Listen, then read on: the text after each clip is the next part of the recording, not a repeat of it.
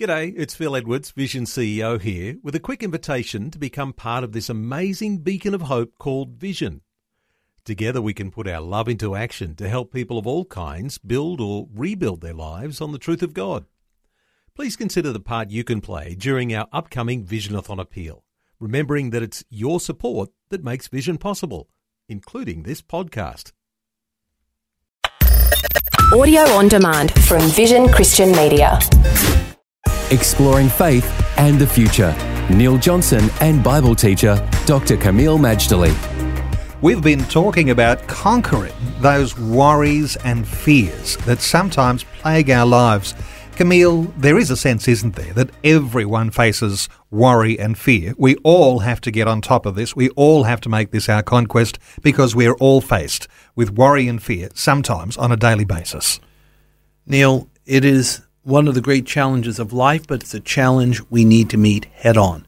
After all, excuses for worry and fear are only going to increase in these crisis riddled, change filled times in which we live.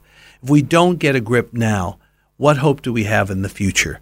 And I do believe worry and fear is conquerable because if we don't conquer it, it'll conquer us. But yes, it is universal. I've shared this before, but it bears repeating. There's common areas that people will worry and fear. Areas of finance is a big one.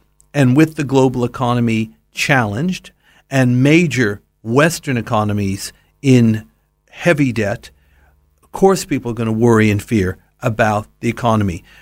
Presently, we hear about job losses in Australia because major industries are closing.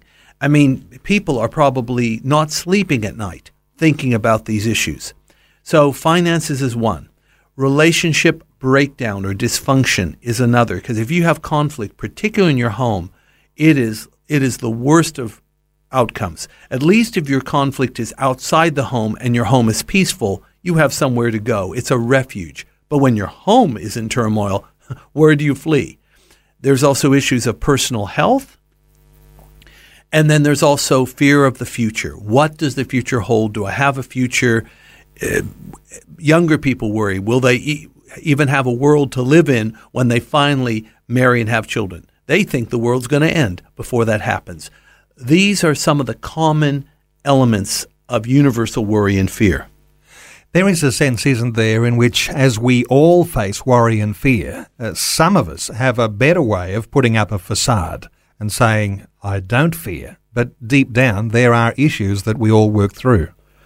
The thing about worry and fear, apart from the fact it's universal, and apart from the fact that it is outside the will of God for his children, is that there are, shall we say, actually more worry and fear than circumstances that warrant it. It's been estimated, I don't know how scientifically, but 90% of things we worry about never actually happen.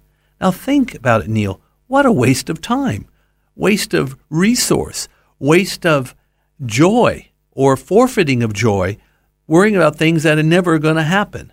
And even the things that do happen, if you handle in the right way, you will not be overcome by these things. You will actually overcome. We need to see that it's universal, but we also need to see that worry and fear is a waste of time.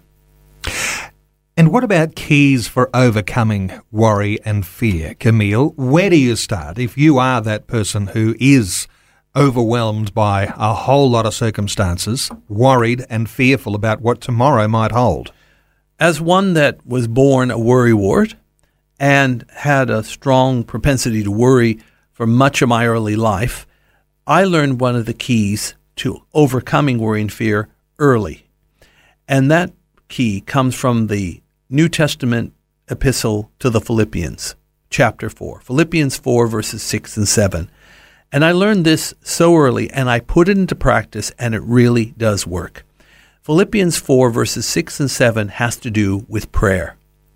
And basically, I'm going to paraphrase it, although I can quote it. What is said there is worry about nothing, pray about everything. I'll say it again worry about nothing, pray about everything. Now, you may or may not get an immediate response to your prayer, but I'll tell you what you will get an immediate response, and that's verse 7 of Philippians 4. it says that God's peace will guard your heart and mind in Christ.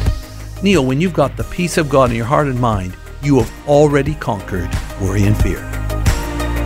Faith and the Future with Neil Johnson and Dr. Kameel Majdali from Teach All Nations. For more from Dr. Majdali, including books and DVDs on prophecy, Bible commentaries, plus today's and other episodes of Faith and the Future, go to vision.org.au.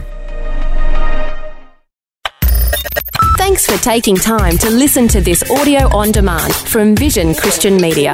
To find out more about us, go to vision.org.au.